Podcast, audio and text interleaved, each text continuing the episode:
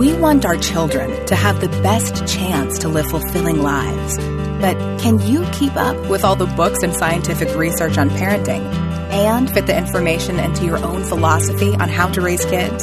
Welcome to Your Parenting Mojo, the podcast that does the work for you by investigating and examining respectful, research based parenting tools to help kids thrive. Now, welcome your host, Jen Lumanlan.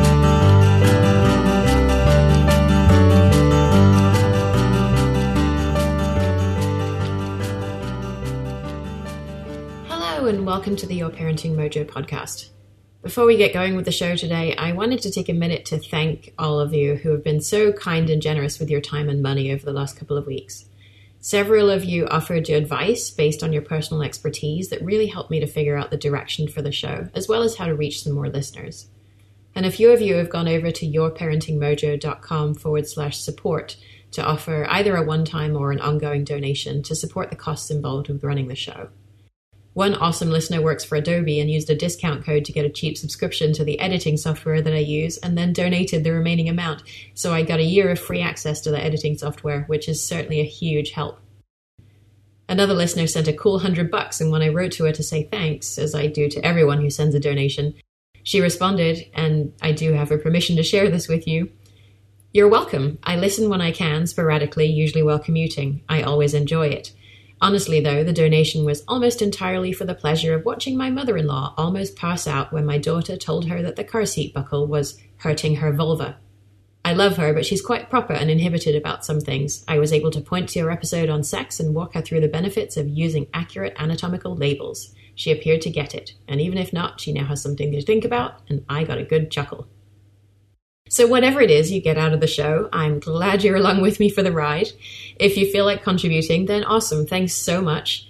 And even if you don't, but if you have a question or you just want to say hi, you can do that at yourparentingmojo.com as well. I really love hearing from you all. And also, if you're wondering where the heck I was last week, then perhaps you're not current with all the latest episodes because we've been talking a lot about the future of the show the majority of you who wrote to me said you'd be fine with me dropping to an every other week frequency, so I started running a newsletter in the off weeks, which will contain bits and pieces of research that caught my eye over the last couple of weeks as I looked at child development for the show and also education for my latest master's. If you didn't get the newsletter and you want to get it, the only way to do that is also to head on over to yourparentingmojo.com and on the homepage enter your email address and hit subscribe. Unfortunately, subscribing on iTunes doesn't work because iTunes holds all of your information and never actually tells me who or even how many of you subscribe through that platform. All right, that's enough of that. On to the show. Today's episode is probably one I should have done a long time ago, but it was actually a question from a listener that prompted it. Sylvia wrote to me and said, Hi, I very much enjoy your podcast. I'm wondering if you can do an episode on the importance of siblings or not. We don't want another child, but are worried about the potential impact on our daughter of growing up without siblings. Now, I don't think it's any secret around here that I'm not planning on having any more children, although we do have some friends who just announced their second pregnancy, and I'll say that for just a few minutes I did wonder what it would be like to think about having a second child. But then I thought about an interview that I'm preparing for with Sarah Dean of the Shameless Mom podcast, at the end of each interview, she asks several rapid fire questions, one of which is, What superpower would you grant moms? And the best one I could think of was the power to experience time in a different way. So that instead of having to look back on those early days with a newborn and kind of try and remember what they were like, that we could actually experience them again in our minds. Wouldn't that be awesome? And at the same time, wouldn't it just be the best birth control if we could also experience the four day mama meltdown and the wake ups every two hours throughout the night again? I never thought I'd have one child in the first place. I was quite happy to be childless. I just didn't have the urge that I'm told many women have that makes them want to have children. But my husband actually did have it, and so I ended up having our daughter because I didn't want to be responsible for the biggest disappointment of his life. So far, I'd say that parenthood has exceeded my expectations, largely because I got a pretty easygoing kid who isn't at all difficult to love. But there's really just no way that I can have a second one. I'm not ashamed at all to say that I meet one of the stereotypes of the parents of a single child. I'm just too selfish to have another one. I spent 10 days hiking around Mont Blanc when my daughter was eight weeks old. It was kind of a big part of how I reconciled my previous life with being a parent. But how on earth would I do that with a three year old in tow? How would I do pretty much anything except be a parent? So, the reason I hadn't even thought of doing an episode on the single child was because mine was already committed to being a single child, and I didn't really figure there was a whole lot different about parenting a single child than more than one. But when Sylvia's question came through, I realized that I hadn't given it the attention it probably deserves. So, I have not one, but two episodes coming up for you, no matter which side of this fence you sit on. Today's episode will focus on parenting an only child and we'll have one coming up in the near future on the relationships between siblings and how they impact a child's development. So, parenting single children used to be a pretty strange thing. Large families have been common for hundreds of years, mostly because of the amount of work that needed to be done on a farm. And the infant mortality rate was so high that parents had to keep having children just to make sure they'd have enough children to keep the land producing food. Even once Western society was well into the industrial age, it was almost like we just had a habit of producing large families that we couldn't get out of. And this was supported by a variety of pieces of advice from the popular press up to neuropsychiatrists who had a poor opinion of only children. I should say that in this episode, I'm going to draw on three books on only children as well as the studies they cite. And primary among those is one called One and Only by Lauren Sandler. It's very well written and it seems to be fairly well sourced, although it's hard for me to tell for sure because Ms. Sandler isn't very good at citing those sources. Sometimes she actually does describe a particular study and its authors well enough for me to be able to find it, but often she just makes vague mention of something like a Gallup poll, which doesn't give me anywhere near enough information to find it and verify that it says what she says it says. Having come pretty close to getting burned on that front in episode 18 on the book The Spiritual Child, where the author did cite her sources, which enabled me to find that several of them were seriously misrepresented in her book, I didn't want to get burned on that one again. It did seem rather rude to email Ms. Sandler and say, Could you please send me a list of your references so I can make sure you're legit before I ask you to interview with me? So I verified the sources that I could, and I was able to cross reference many of them because there haven't been that many studies done of only children, and the other two books that I read as well reference many of them.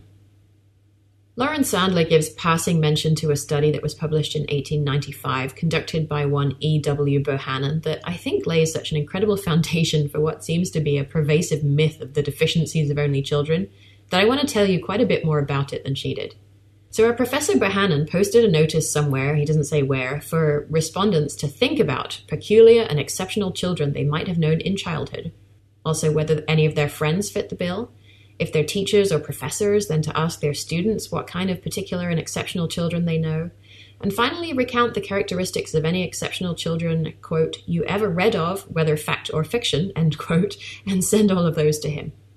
Professor Bohannon received descriptions of 1,045 children, fully 850 of which came from a teacher at a state school in Trenton. Categories of particular or exceptional children include the heavy, the tall, the small, the strong, the weak, the silent, the loquacious, and, of course, the only child. 45 of the cases are explicitly stated to be of this class, and I'll quote the description of one of them, which is representative of the whole. Male, 10 years old, light, side note, we assume they mean light skinned, selfish, spoiled, and ill natured. Is so selfish that children of his own age will not play with him, always wants his own way, and plays with children much younger than himself. Very ugly to them, unless they allow him his own play in everything. Children at school very seldom play with him. Is delicate. Father's mother not selfish. The commentary goes on to say that 46 of the 1,045 cases are explicitly stated to be of this class of only children, while there are a number of others that obviously are, although Professor Bohannon doesn't say how he knows this. Thus, one out of 20 of the entire number is an only child, a number entirely out of proportion than that found among children generally. The only child in a family is therefore likely to be peculiar and exceptional. Now, I suppose it goes without saying that the quality of this study was pretty low. The recruitment methodology was suspect in the extreme, since it relies on what individuals know and or remember about the characteristics of other individuals as well as fictional characters.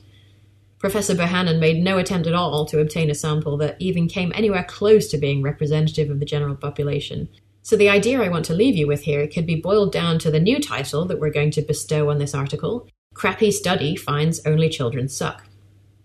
Unfortunately, once applied, the label stuck. Lauren Sandler goes on to quote a variety of publications that I wasn't able to get my hands on, including The Guide to Good Manners for Kids, published in 1926, which said that a parent's chief concern is that an only child is bound to be a spoiled child with apparently shameful behavior. The 1927 book, Child Guidance, said that the only child is greatly handicapped. He cannot be expected to go through life with the same capacity for adjustment that the child reared in the family with other children has. The book says that only children are handicapped because of their lack of contact with other children and because they have to constantly compete with adults. The only way in which he can exceed those adults is in infantile behavior. He can scream louder than they can. He can throw himself on the floor. Needless to say, none of these works can be described as rigorous or scientific or even referenced in any way, shape, or form. The best early study was conducted by Norman Fenton of the Whittier State School in California in 1928, who cites Bohannon's work as well as an assortment of other articles and books, which all have essentially the same message, which is basically that only children are a bunch of spoiled brats. So Fenton decided to try and test whether only children really are different from children with siblings by studying a group of children aged between the kindergarten and sixth grade years, and two groups of university students, both with only children and children with siblings in each group. Two teachers who had known each child for at least one semester rated each child on a series of 12 scales, including self confidence, generosity, sociability, obedience, and truthfulness. Fenton's conclusions are striking enough that I'm going to quote him. It is noted that there is considerable overlapping in the teachers' ratings of the two groups of children studied, ranging from 73.1% to 90% or more. And as a side note, when Fenton says overlapping, he means that the two groups are essentially the same. In generosity and sociability, two traits in which, in ordinary accounts, only children are supposed to be especially inferior, the overlapping is considerable 90% or more. End quote. On the other characteristics that he studied, the overlap between the only children and children with siblings varied between 80% and 90%, with only children being very slightly more likely to be self confident, more aggressive, and insist on having their own way, be more optimistic, more self assured, higher in originality, and be slightly less obedient. But again, the idea I want you to take away from all of this is the overall differences between children with siblings and children without are very small. Now, keep in mind that Fenton's research was published in 1928, just a year before the Great Depression began. And just a few years later, only children went from being something of an oddity to being 30% of the total number of homes with children. Despite the sudden normalcy of only children, the dual narratives have been established. Study after study after study found very few differences between only children and children with siblings, while the popular press reported and the general public opinion believed that only children faced serious disadvantages in life, that the usual overattention of a single child was responsible for leading an English man to shoot 31 people before killing himself in 1987, and, of course, that the entire generation of only children born under China's one child policy were, quote, indulgent, selfish, introverted, unconcerned, and unable to care for themselves. So, what's the status of the research right now? Well, it turns out that research on only children was quite the hot topic in the 1980s, and interest has rather cooled off since then. So the data isn't the freshest, but the story remains much the same. Professor Tony Falbo has conducted and analysed much of the research on this topic. Her first paper appeared in the Journal of Individual Psychology in 1977, and in 2012 she revisited the topic with an update. She reports that the clearest findings are related to intellectual abilities, with pre adolescent only children scoring higher on academic tests than children with siblings, the difference being greatest when you're looking at only children, contrasted with children with many siblings. But apparently, this difference evens out somewhat by the time the children reach adolescence, with only children still outscoring children from many families, but about the same as children from two child families. A variety of studies have reported conflicting findings on interpersonal skills, with only children scoring better on likability in some studies, worse in others, and the same as children with siblings in still others. Professor Falbo conducted three meta analyses of other studies on only children. The technique she uses combined the quantitative data that are generated by many other researchers into a single statistic called an effect size, which can be evaluated in terms of its size, statistical significance, and direction. She combined the data from 39 studies that looked at a child's adjustment, so characteristics like self esteem and anxiety, 30 studies on sociability, and 30 studies on character, which is things like leadership, comparing only children to children with siblings. The differences in adjustment and sociability were, and I quote, not statistically significant from zero, which means that when you add up all these studies with conflicting findings, the overall result is that there is no difference between the adjustment and sociability of only children from children with siblings. Professor Falbo found this finding to be pretty remarkable because we assume that growing up with siblings is essential for children to acquire the skills they need for successful adjustment and social interactions with others outside the home. On the topic of character, only children had an advantage, particularly when compared with children from large families. When Professor Falbo looked at 16 characteristics related to achievement and intelligence, only children were essentially the same as children with siblings on 14 of the 16 characteristics they studied. The only two that were different were achievement motivation and self esteem, and the only children came out ahead on both counts, although the difference was small. Only children also had greater verbal abilities when compared with peers from larger families, and particularly the younger members of those families. Two professors who conducted a study on this topic hypothesized that the early intellectual capacity of only children is a result of the increased amount of time the children spend interacting with adults, using sophisticated vocabulary rather than the vocabulary of young children, which sets them on a higher educational track early in their lives. I couldn't find an explanation as to why children with siblings tend to catch up with the only children by adolescence. But by late adolescence, a different mechanism takes over. Families with just one child can funnel a lot more financial resources to that child's education. So only children tend to achieve more years of education, which leads to greater occupational prestige, something which is pretty important in American culture. I haven't been able to find any data showing that only children are ultimately happier or lead more fulfilling lives as a result of this increased status. And I might argue that it's not inconceivable that the parental pressure on the only child to be all they can be could actually be responsible for less happiness and less fulfilling lives in the long run. Finally, Professor Falbo looked at the data from 19 studies of parent child relations, which found a small but statistically significant effect showing that only children have better relationships with their parents than children with siblings, which she hypothesizes may compensate in terms of providing the social interaction that children from larger families get from their siblings. Professor Falbo has also done some research in China and has looked at research that others have done in China as well on one child families. Contrary to the popular assumption that the entire current generation of Chinese only children would grow up to be egocentric little emperors, with the full attention of two parents and four grandparents, the reality has been rather more nuanced.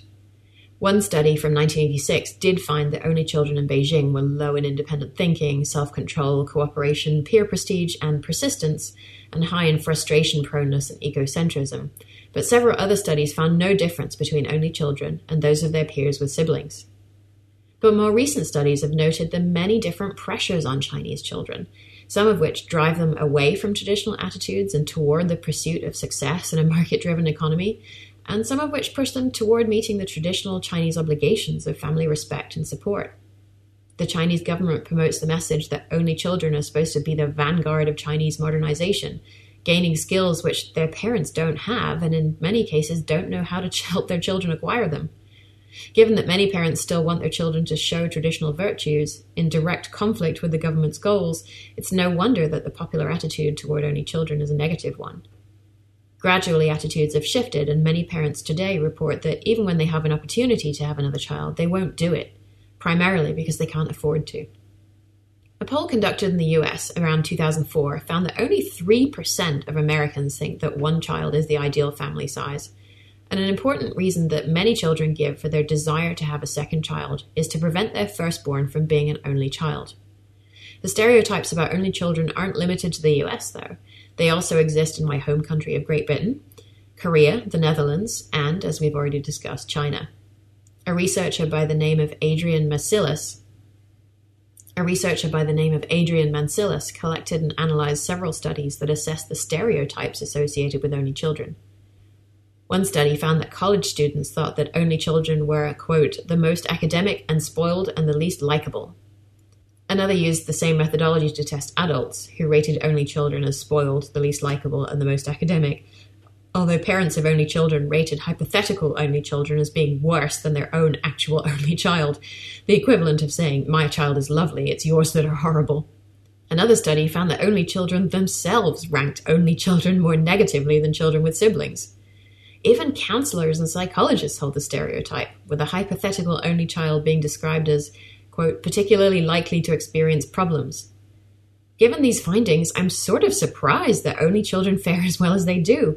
If everyone tells you you're selfish and spoiled and unlikable, and as an only child, you even tell yourself that only children are selfish and spoiled and unlikable, and some researchers believe it's possible that people's beliefs about only children could produce differences in their expectations for their own children and for other people's children, which could lead to actual differences developing in those children. The implications of these stereotypes for our society are really profound. The fact that nearly everyone, even trained professionals, think that only children have more negative characteristics than children with siblings may result in decisions being made about a child's educational or clinical needs based on a stereotype rather than the child's actual needs. And that millions of parents have a second child simply to spare their firstborn from being an only child puts untold stress on these families. Having more children than one wants or can manage has been shown to put the children at greater risk for abuse and pathological development. So, how do only children turn out as adults? One set of researchers named Roberts and Blanton did in depth interviews with 20 young adults who had been only children.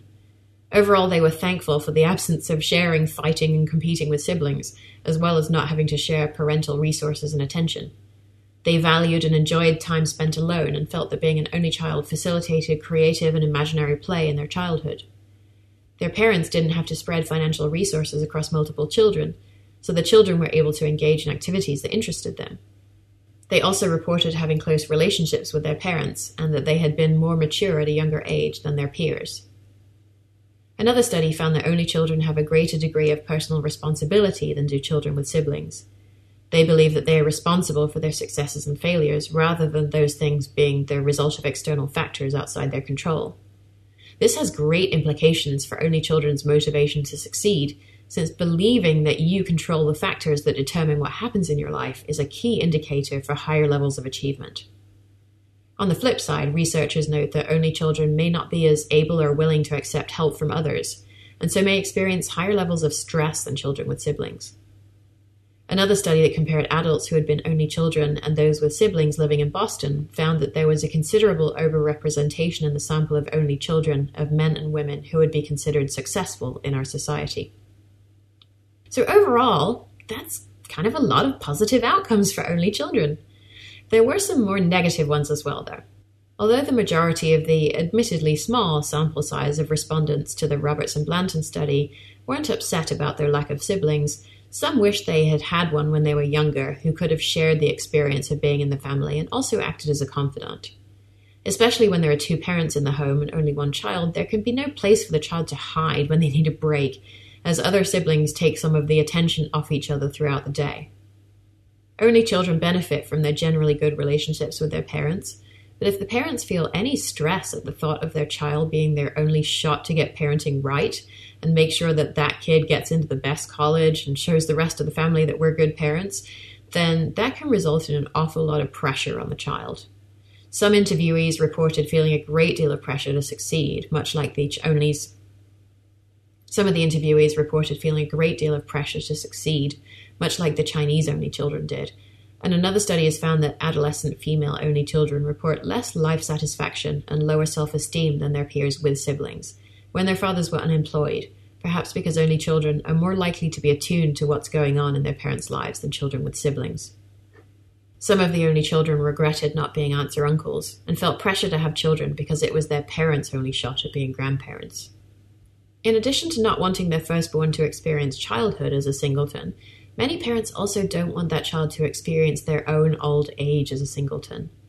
This was a definite concern among the young adults that Roberts and Blanton interviewed, several of whom were anxious about being the sole caretaker for aging parents, and also about being the sole survivor in the family after their parents died. Having siblings certainly isn't any guarantee that parental support will be more evenly spread, though, as research indicates that one sibling usually ends up shouldering the vast majority of the burden of caring for aging parents but at least there's a chance to spread some of the load. So, where does this leave the parents of only children? Well, for one, I'd say if you're feeling guilty about having only one child, stop feeling guilty for having only one child. There's simply no evidence that, overall, only children experience any negative implications as a result of being an only child, and in fact, they're likely to do very well on tests and in school because of their larger exposure to adult level thoughts and vocabulary. So please, relax and stop worrying. I always love it when I get to tell parents that. But there are some things to watch out for, particularly in yourself as a parent. Have a good think about your opinions on only children, and if you find negative thoughts there, then just hit replay on this episode and listen to it again. Since the majority of people do seem to hold negative stereotypes about only children, you may find you have some yourself, and since it's possible that your negative thoughts about your child could actually impact your child's outcomes, you should do what you can to at least hold a neutral viewpoint about only children. If you do wish you had another child, you may find that the child you have comes to resent being an only child and asks you, often repeatedly and insistently, for a sibling. And try not to indulge your child too much just because he or she is your only one, which feeds into the stereotype of the spoiled child and can set up conflicts in the child's self esteem when they feel like they don't deserve all the gifts you're giving them. Plenty of research shows that marital relationships become more strained with each added child, so every once in a while, you can leave your singleton with a friend or a family member and take a break, just the two of you, an opportunity that is much harder for parents of multiples to organize. The second thing to keep in mind is to be sure to give your only child a childhood. Your singleton will probably end up spending quite a lot of time around adults, so do make sure they also get time with younger people as well, even if they aren't children of exactly their age, so they learn how to negotiate social situations among their peers. If you want to give your child more of a sense of being part of a large family, you can become more like family with a group of friends or neighbors. My husband's family were immigrants, and they have a very large extended group who aren't related to each other, and yet who spend every holiday and many non holidays in between together. The quote unquote cousins aren't related to each other by blood at all, and yet they look out for each other as if they were. The third thing you can do is not to put too much pressure on your only child. I think this is something that's really deeply embedded in a person's culture. Certainly in traditional Chinese culture, there's a great deal of pressure to conform to societal expectations, as well as the government's pressure for the current generation of only children to transform the country into a world power, whereas here we put more focus on individual success. But just be aware as you shine that bright lamp of parental approval on the activities and qualities that you value that your child probably has feelings about what activities and qualities they value, and you might consider allowing those to be expressed to the extent that is appropriate in your culture. Also, be cautious of how much your child picks up on your moods, particularly when it leads your child to team up with either parent against the other one, which isn't great for the excluded adult, the child, or even the parent that might be trying to curry favor with the child. Try not to let your emotional well being get too caught up in your child's achievement of things that you think are important and try not to be disappointed if your child isn't just like you. And finally, I think the parents of only children are even more responsible than the parents of siblings to get their effects in order for later in life. So set up living wills and also regular wills that provide for your child's well being while they're still a minor, and try and have both financial and medical provisions in place as you get older so your child isn't unduly emotionally or financially burdened with taking care of you. And if we want to end on a bit of a self righteous note, we should look no further than the environmentalist Bill McKibben's book, Maybe One, which reminds us that the average American uses 20 times as much energy as a Costa Rican, 50 times that of a Madagascan, and 70 times that of a Bangladeshi. In a year, we use 300 times the amount of energy as a Malian, but because we live so much longer, it's actually about 500 times as much by the time we die. The childless among us, of course, are pulling more than their share of the weight in reducing the environmental impacts, and research shows that they are, on average, happier than parents as well. But those of us with only one child are doing our bit to help keep the world the kind of place that our children will actually want to and be able to live on. And on that cheerful note, you can find all the references for today's episode at yourparentingmojo.com forward slash only. Thanks for joining us on this episode of Your Parenting Mojo. Please subscribe, rate, and review the show on iTunes and sign up for our mailing list at yourparentingmojo.com to receive a free gift. Seven relationship based strategies to support your children's development while making parenting just a little bit easier on you. For more respectful, research based parenting ideas to help kids thrive, We'll see you next time on Your Parenting Mojo.